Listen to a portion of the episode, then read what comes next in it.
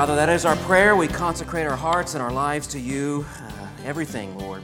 And especially these moments as we come and gather together to worship you and to celebrate what you have accomplished for us, your, uh, the forgiveness you've uh, guaranteed through your Son, Jesus Christ. Lord, may we celebrate this today, but also, Lord, anticipate the life that you have set before us.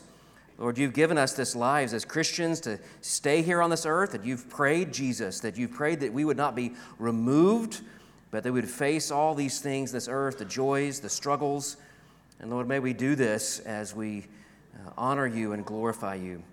Father, I pray that we would think about what is to come the hardships, even the death, and then eventually the glory. And Lord, we pray that we would prepare ourselves, ready ourselves for these things, whether you come first, dear Jesus, or we die, Lord. We want to be ready. And so, Lord, I pray for those who are not yet ready because they've not repented and by faith trusted Jesus. Give, give them repentance and faith today. All of us, Lord, we pray that you'd move in us through the power of your Spirit and the study and reading of your holy word. We ask this in Jesus' name. Amen. You may be seated. Well, it's wonderful to be back with you. As some of you know, uh, Becky and I were he gifted a scholarship to go to a conference a couple of weeks ago, and then I had to work for Uncle Sam last week. So even just being gone a couple of weeks makes me really miss being here with you in this pulpit, giving you the Word of God. Please open your Bibles to Matthew 25. Matthew 25, and we're in that final parable there, verses 31 to 46, the final parable, the final paragraph as well of the Olivet Discourse. I've been in ministry now over 28 years, and my first, my first ministry job was summer internship, 1994.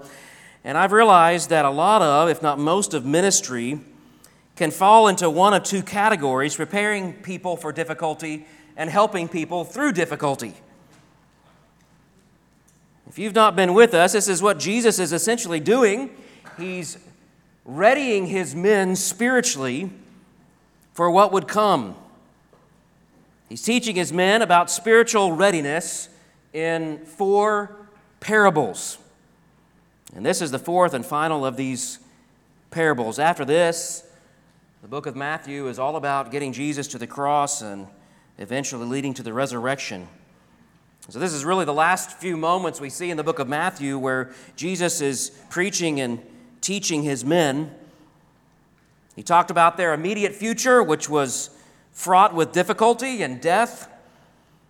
And he spoke to them about the distant future. And then he launched into these parables to teach his men and us how to be ready for hardship, how to be ready for his return if he tarries, or our own death. How do we prepare our hearts? How do we ready ourselves spiritually for what is to come?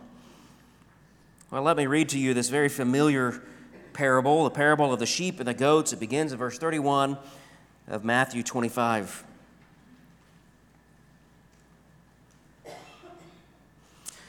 When the Son of Man comes in his glory and all the angels with him, then he will sit on his glorious throne. Before him will be gathered all the nations, and he will separate people one from another, as a shepherd separates the sheep from the goats. And he will place the sheep on his right, but the goats on his left. Then the king will say to those on his right, Come, you who are blessed by my Father, inherit the kingdom prepared for you from the foundation of the world. For I was hungry, and you gave me food. I was thirsty, and you gave me drink. I was a stranger, and you welcomed me. I was naked, and you clothed me. I was sick, and you visited me. I was in prison, and you came to me. And the righteous will answer him, saying, Lord, when?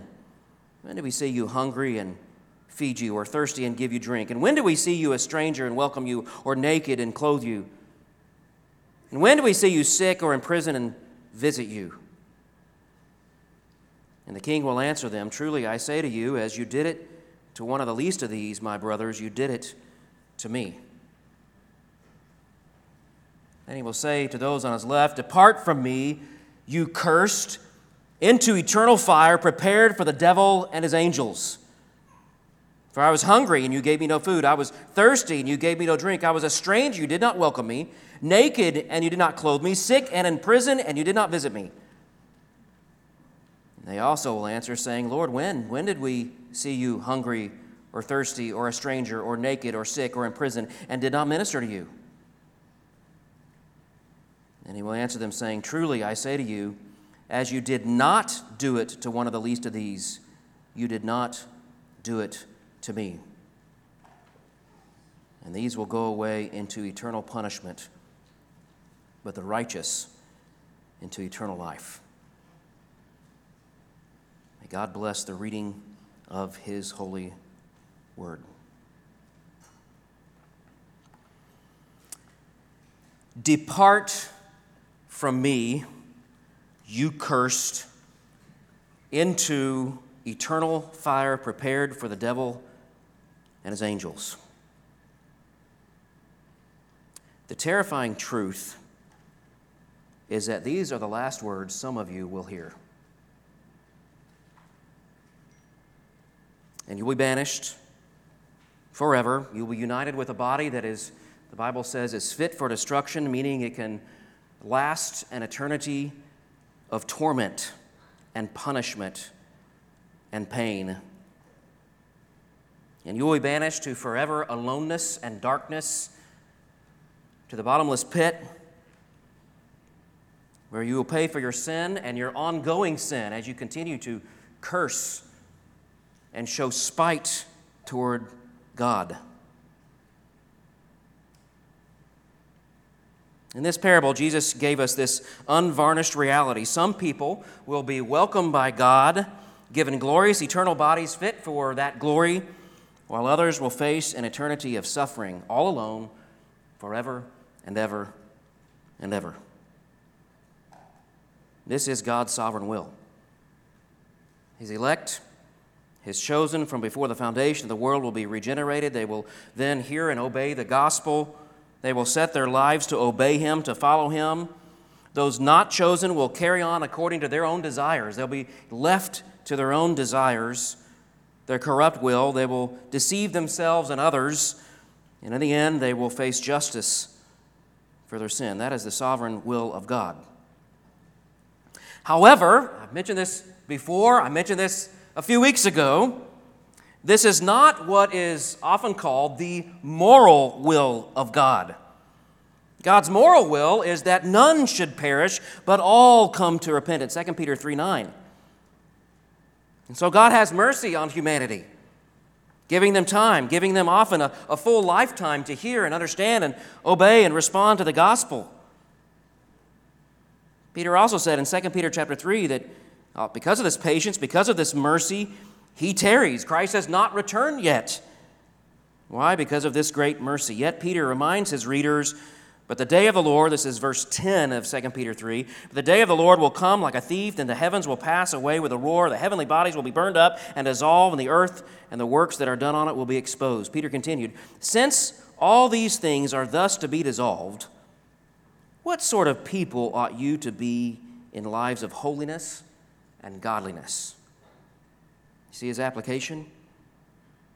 If you have not repented, you should do so now. Make haste to the gospel, to the cross, turn to him. God's mercy is everlasting. You've, you've heard it again and again and again. It's time to respond. If you are a believer, a true believer, make your calling and election sure. Living a life abandoned to him by pursuing that life of holiness and godliness.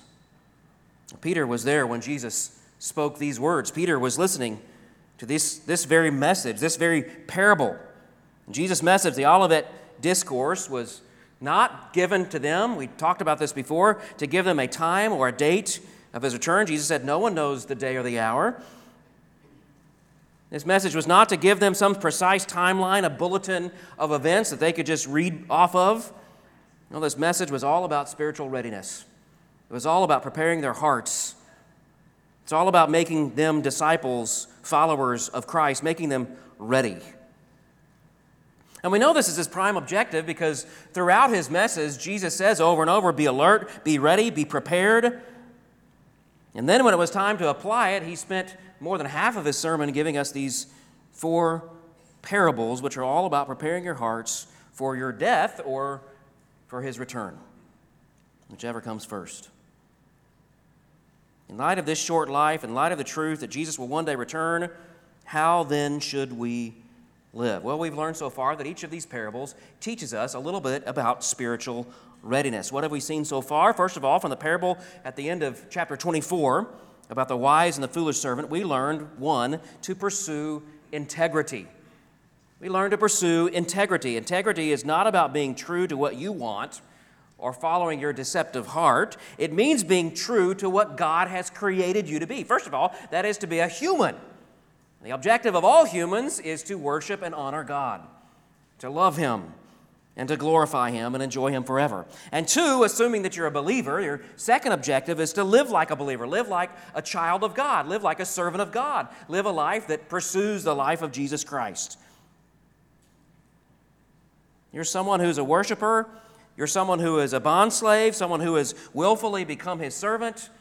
You've decided to surrender all and follow after Jesus. You've bonded yourself to your master. Now serve him forever. Pursue integrity to that calling. Pursue integrity to that mission. And that is what we want to be true. That's what integrity really is living up to the standard as image bearer, living up to the standard as Christian, as a Yahweh worshiper, a slave, a servant, a child, the bride of Christ. That first parable at the end of 24 taught us about these, this, these two servants the wise servant who's true to his calling, who has integrity, who pursues it, and he's rewarded. It also taught us of a foolish servant who lacked integrity and who was punished eternally. So, in light of Christ's return, in light of the life we are supposed to lead in this era, even if we die, what should we do? First of all, it is to pursue integrity. Be true to what God has called you to be and that is his servant. Second, we learn to ensure authenticity. That's the beginning of chapter 25. Verse 13 verses is the parable of the ten virgins. parable of the ten virgins taught us that in that last day, you don't want to be outed as a wedding crasher. Someone who thinks they belong when in fact you do not. Someone who's inauthentic, someone who is a fake Christian, someone who foolishly ignorantly, willfully presumed that you'd make it, presume that you'd be swept into the king- kingdom just based on your proximity to or your involvement with or appearance of Christianity.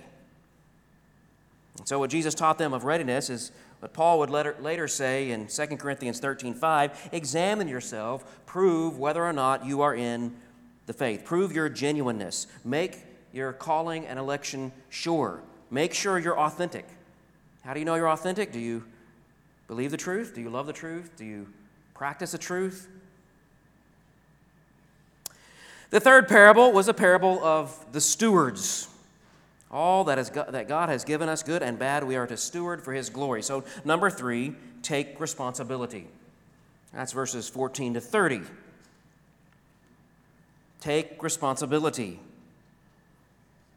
I spent some time last time we were together talking about the fact that we live in an age of blame shifting, shirking responsibility. This is the norm.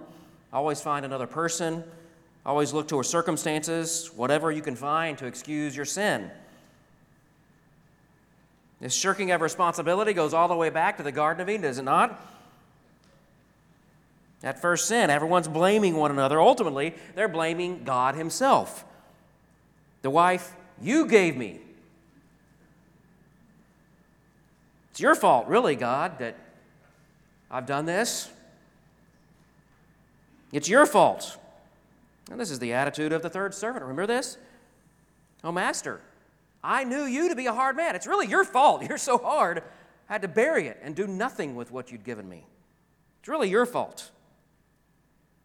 You know, Jesus encouraged his disciples, his followers, to seize the day, to redeem the time, to take responsibility. God had given them everything, good and bad, experiences, family members, health, poverty, wonderful jobs, terrible jobs, great bosses, terrible bosses. God has given all of this to us to take responsibility and leverage these things for His glory.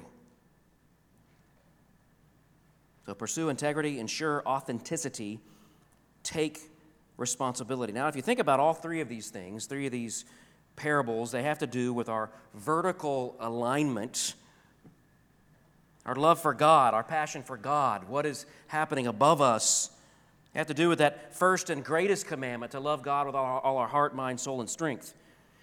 This final parable is horizontal. What is a sure sign of salvation? On the horizontal plane, it is loving others. Where's John chapter 4, verse 7? You're familiar with the text. Beloved, let's, let us love one another. For love is from God, and whoever loves has been born of God and knows God. Anyone who does not love does not know God, because God is love. And this is love, that God was made manifest among us, that God sent his only Son into the world so that we might live through him. And this is love, not that we have loved God, but that he loved us and sent his, sent his Son to be the propitiation for our sins. Beloved, if God so loved us, we ought to love one another. So, in this time, before Christ returns, before you die, how then should we live? Number four, demonstrate charity. Demonstrate charity. R.C. Sproul said that the three most hated doctrines in the Bible are the doctrines of hell, predestination, and the last judgment. And in this passage, we see Jesus set forth all three. Jesus is wrapping up his Olivet Discourse, really his final sermon to his disciples, to talk about the most odious truths of the Bible. Odious, that is, to fallen man. They don't like these things. People hate these truths because they have a sinful high view of self, an unbiblical and irrational high view of mankind, which is frankly sinful. They hate the idea of hell because they assume, aside from a few rascals like Hitler or Lenin, no one really deserves to go to hell, especially not themselves. They have a high view of man and a low view of God. They hate the idea of predestination because they long to believe they're good enough, that at least they're good enough to ingratiate God to themselves, to do a few things to merit God's favor, really to extort God out of God, heaven, and eternal life by their free will choices.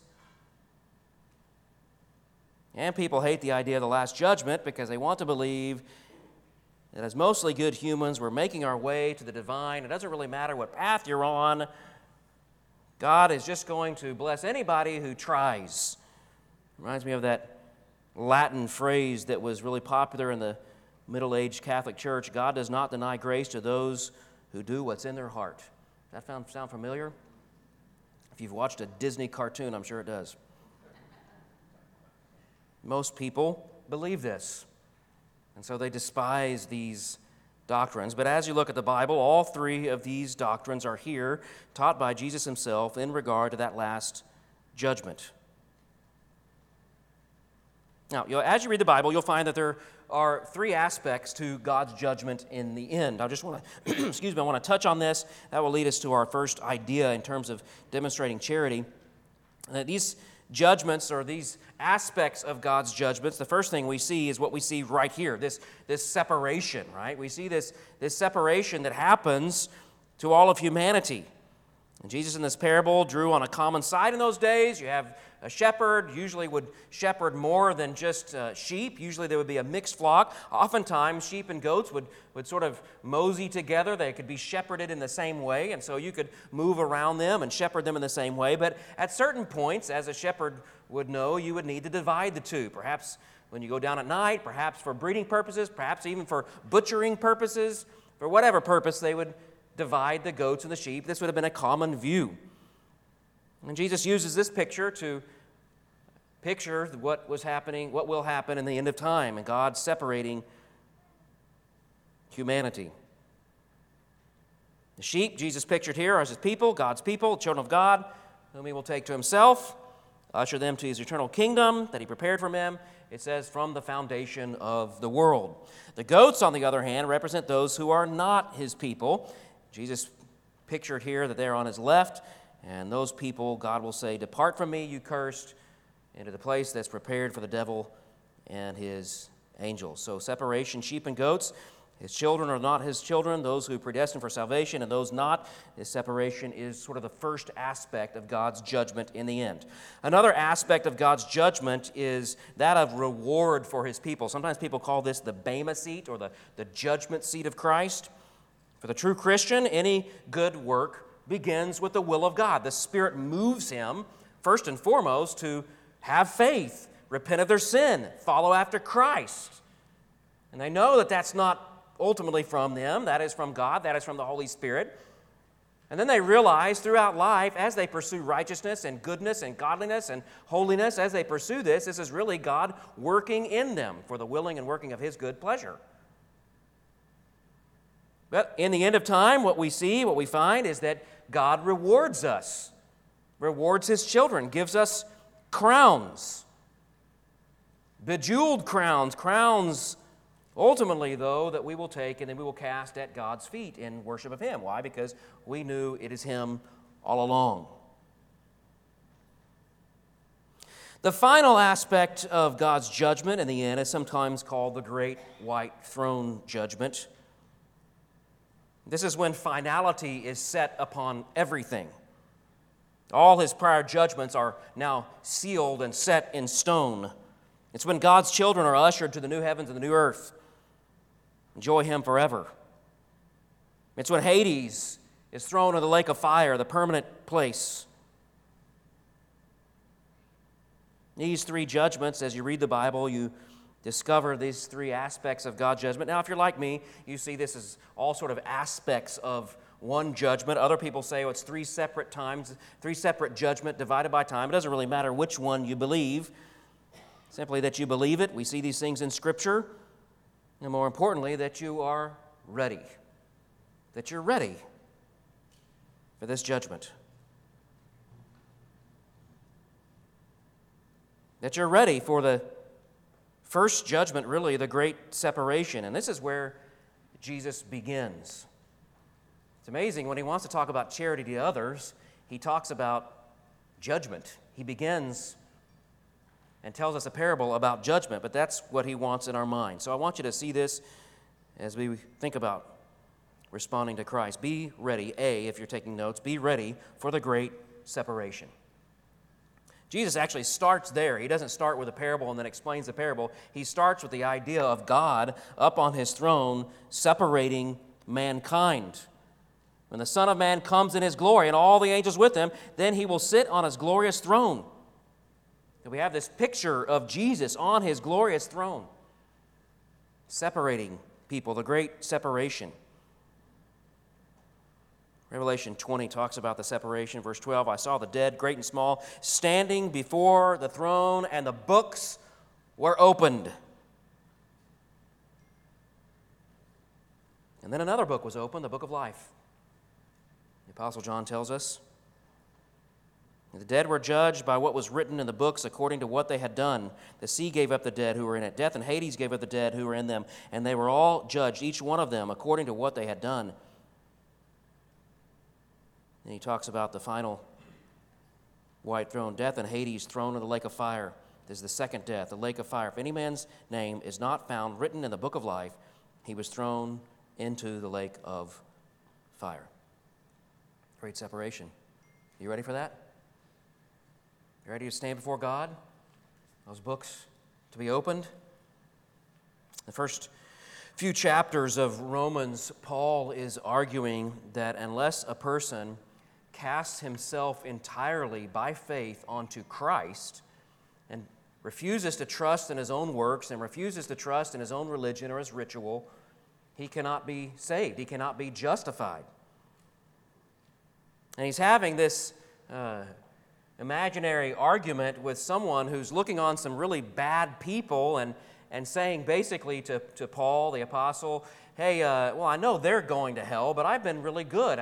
Aren't the good things I've done, aren't, isn't this enough? Those people are really bad. Of course they deserve judgment. What about me? Paul says this in Romans 2 2. We know that the judgment of God rightly falls on those who practice such things. But do you suppose, O oh man, you who judge those people who practice such things and yet do them yourself, that you will escape the judgment of God? Do you presume on the riches of his kindness and forbearance and patience, not knowing that God's kindness is meant to lead you to repentance? But because of your hard and impenitent heart, you are storing up wrath for yourself on the day of wrath, when God's righteous judgment will be revealed, he will render to each according to his works. To those by patience and well doing seek for glory and honor and immortality, he will give eternal life. But for those who are self seeking and do not obey the truth, but obey in righteousness, there will be wrath and fury.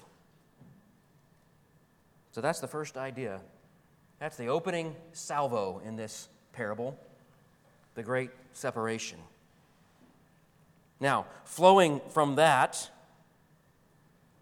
are other things we are to believe from what Jesus taught. What are these things? Well, one thing we should affirm here in terms of truth is B, affirm the reality of the biblical heaven and hell. And Jesus clearly in this passage affirms this reality. Now, studies have shown that most people believe in the afterlife. Uh, this is not just for America, but all across the world. Most people believe in the afterlife. This would not just include Christians, but Muslims and Hindus and Buddhists and animists and uh, even cults, a number of cults, they would believe in some sort of afterlife. Furthermore, most believe that there is uh, some kind of negative afterlife versus some kind of positive afterlife. Perhaps it's even referred to as heaven and hell. In fact, it wouldn't be shocking to any one of us to know that a lot of people, most people really, uh, particularly in, in a country that has a lot of Christianity like America or Korea, most people do actually believe in a heaven and a hell, a literal heaven and a literal hell. What is significant here is that all important adjective, biblical heaven and hell. And Jesus, when he's talking about these places, He's not just giving us some sort of nebulous truth that we can just sort of guess and make up on our own what heaven or hell would be like. Is it reincarnation? Is it this? Or is it that? No, he is basing his truth, his preaching, on what had been taught about heaven and hell. He's basing it on reality, his own knowledge of heaven and hell. In fact, God, being creator, created heaven and hell, Jesus there with him doing the same creating. So it wasn't Buddhist nirvana, it wasn't Islamic heaven and hell, it wasn't reincarnation. It certainly was not us becoming gods of our own right. And Jesus believed in a biblical heaven. He believed in a biblical hell. Biblical heaven means, of course, all that is described in the Bible of heaven a perfect, beautiful, brilliant place where God dwells, where He shines all His magnificent Shekinah glory, and all people worship Him. Learning from the story Jesus told about the rich man and Lazarus, we know that there's a sort of a temporary heaven until the final heaven is created after that final judgment, when everything's sort of stamped in that final judgment after the white throne judgment. Our glorified body will dwell in that new, on that new earth, and we'll have access to that new heaven. Paul said in 1 Corinthians 2 9, we can't even imagine. It's, our minds cannot even wrap around the beauty and the reality of heaven. In fact, when you read the book of Revelation and John is describing his, his vision, first of all, it is a vision of heaven. He wasn't actually walking around heaven, it was a vision of heaven. But if you, if you read it, what you find out, he, he's saying it's like this. This is the best I can come up with. The best he can come up with was, is a bunch of jewels. It's shining, it's gleaming, it's the most beautiful thing he could possibly imagine. The best thing he can come up with, the closest approximation, is just a place that's full of jewels and fine metal. It's beyond our comprehension, heaven. That's what Jesus had in mind.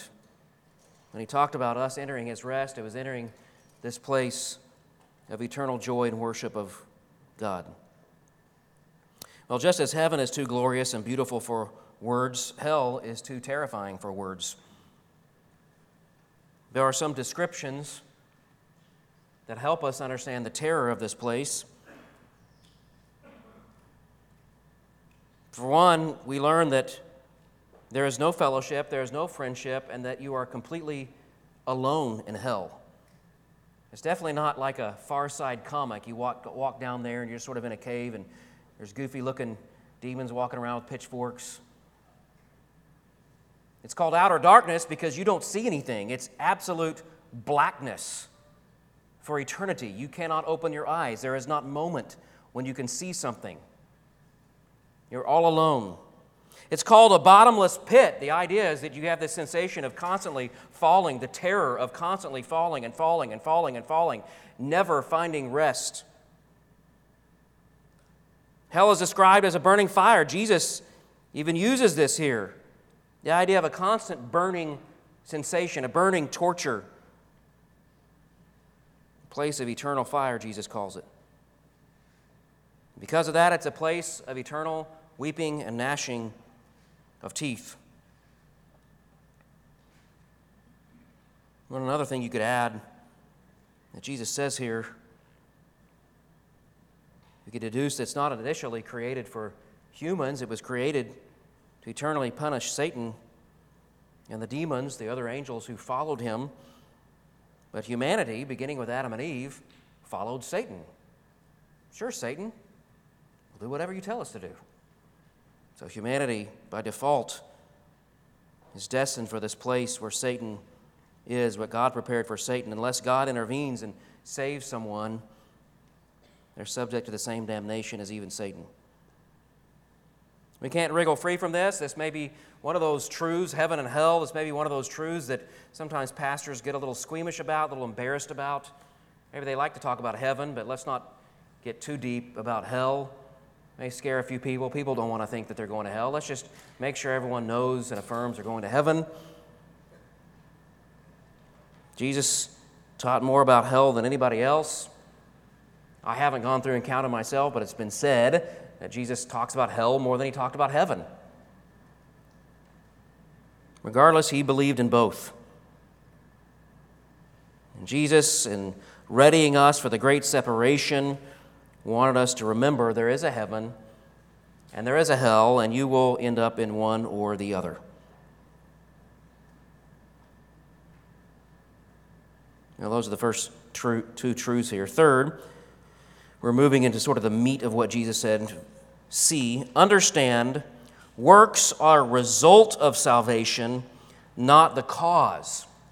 Works are a result of salvation, not the cause. I want you to look at verse 34 again. The king will say to those on his right, Come, you who are blessed by my Father, inherit the kingdom prepared for you from the foundation of the world. For I was hungry, you gave me food. I was thirsty, you gave me drink. I was a stranger, and you welcomed me. I was naked and you clothed me. I was sick and you visited me. I was in prison and you came to me. And the righteous will answer him, saying, Lord, when did we see you hungry and feed you, or thirsty and give you a drink? When did we see you a stranger and welcome you in, or naked and clothe you? When did we see you sick or in prison and visit you? The king will answer them, Truly I say to you, as you did it to one of the least of these my brothers, you did it to me. Now, what we're seeing here are the sheep the people of his God on the right side asking when. What this reveals is that these people were doing what was inherently true about themselves. They weren't doing it to merit favor with the king. They didn't know this was for Christ. They didn't know this was something that, that Christ was coming to them like an angel unaware or something. They, didn't, they were just doing it out of the, the depths of their heart, their regenerated, changed nature. They had been changed and they were doing this out of the fullness of their heart. They didn't know it was measured, they were not doing it to fill the boxes on some sort of merit system. They weren't legalists in the least, trying to work their way up to God. What they were doing was simply what was true to what God had done in their hearts. It is parallel to what the prudent stewards did it's parallel to what the wise virgins did, it's parallel to what the good servant did. God had done a work on their hearts, and the evidence is not that they were trying to earn their way to heaven, they were simply responding to the goodness and kindness and love that God had shown them. They were simply good, wise, prudent, and loving. And the Bible is very careful to lay out this principle that works are the result of salvation, not the cause. Romans 11, 6 says this If salvation is by grace, then it cannot be based on works. If it were, grace would no longer be grace. Ephesians 2 8 and 9, you know this. It is by grace, meaning unmerited gift of God. It is by grace you have been saved through faith. And this, including the faith, is not from yourselves, it is a gift of God, not by works, so that no one can boast. The truth of all genuine believers that their faith is not in ceremony or ritual or church attendance or doing good works. Why? Because they know that if they trust in themselves to do those things, they will fail and fall every time. Do they have faith in Christ alone? And through that faith, they are justified, they have new hearts, and they pursue after Christ because it is their chief end to glorify Christ. That's why there's this astonishment. When? We didn't even know. We're just living life, loving people, watching what Jesus did and trying to do what he did. It's what we desire to do. They're not trying to merit salvation, it flowed from their heart that God had changed. The other thing this question when reveals is the, the genuineness of these actions. Again, it flowed from this regenerated heart. I love what Paul says right after Romans 2, 8, or uh, Ephesians 2 8 and 9. Essentially, he's saying you're not saved by works in 8 and 9, but by grace through faith. Verse 10 For we are his workmanship, created in Christ Jesus for good works, which God prepared beforehand that we should walk in him, in them. In other words, you're not saved by good works, you were saved for good works. You're not saved by works, you're saved to produce true, spirit led good works. No longer are these good works an effort to save yourself, to merit salvation, to impress God, to extort from Him salvation. We demand sort of payment for the good we've done. No way. Now good works are a result of gratitude and worship for what God has done in you. Titus 2:14 Christ gave himself for us to redeem us from all lawlessness, to purify himself with a people of his own possession who are zealous for good works. We read, heard read from Titus 3 early today. He saved us, verse 5, not because of works done by us in righteousness, but rather, he says, by the regeneration, the washing of the regeneration of the Spirit. Then, verse 8, so that those who have believed in God may be careful to devote themselves to good works. You see, this love that the sheep had, God's true children had, is not based on some merit system, not based on some idea of climbing a ladder to God and doing enough good stuff that in the end God has sort of forced his hand and sort of forced a letting you into heaven. No, this is the natural outworking of the Spirit who came to them in regenerating power. It's so natural to them to do what's right, to love what is right. They don't even know when they're doing it. They're not even uh, uh, attentive to all the times that they're doing right and doing good. When, they ask. This is just the pursuit of their life to be like Jesus, to show the love that Jesus showed them. This charity should be definitive for all Christians. This brings us to the last subpoint here. If God so loved us, we ought also to love one another. Point D actively demonstrate charity to others. As we think about the end and what God is going to do at the end and what we see God's people doing, what are they doing? They're actively demonstrating love and charity to others. What does Christian charity look like? Well, Jesus in this passage gives us a few examples positive for the true believer, negative for the unbeliever. What are those examples? They give food to the hungry, they give drink to the thirsty, they give shelter to the homeless, they clothe the destitute, they give comfort to the sick, they visit people in prison. I want you to know this list is not comprehensive, meaning this is not the full guide and there's no other way. Just these ways are the ways in which you ought to love others or charitably give. You know this because there's other things offered as examples of Christian charities. Charity. James mentions ministry to the widows and the orphans, for instance.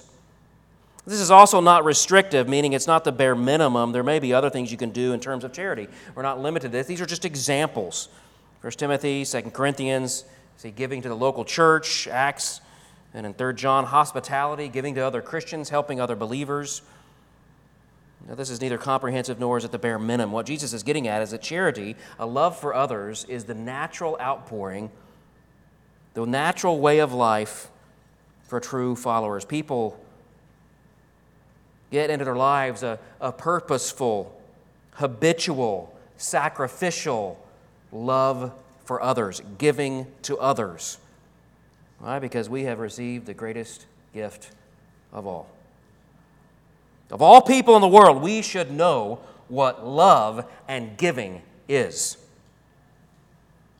Of all people in the world, we should know what it means to be destitute and broken and utterly, totally helpless.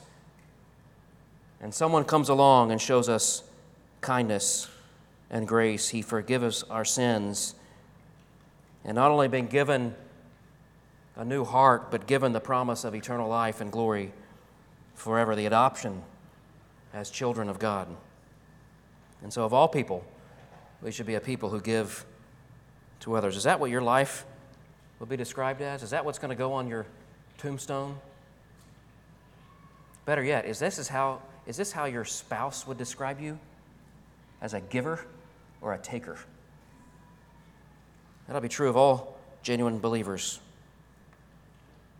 God's people are a giving people. They demonstrate charity. This demonstration is a demonstration of what God had done in their own hearts. And that demonstration goes all the way to the end, as revealed in the great separation. Ready yourself by being a person of charity. Well, let's pray that God would help us do just this.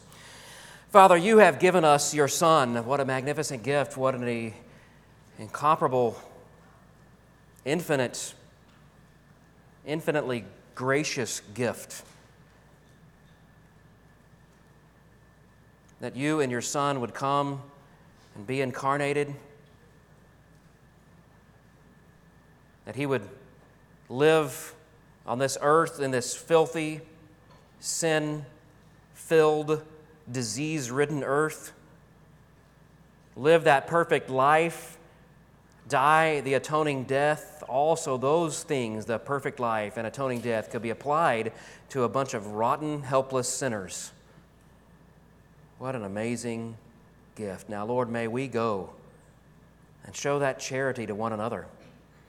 May it begin in our families, may it spread to others on the outside. May we be, of all people, givers showing love and charity.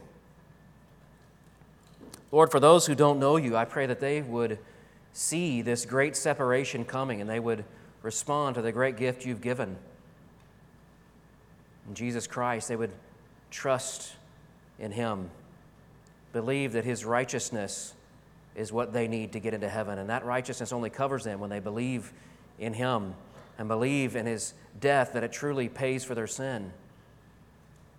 And Lord, grant them the faith also to believe in his resurrection, that he has power over sin and death.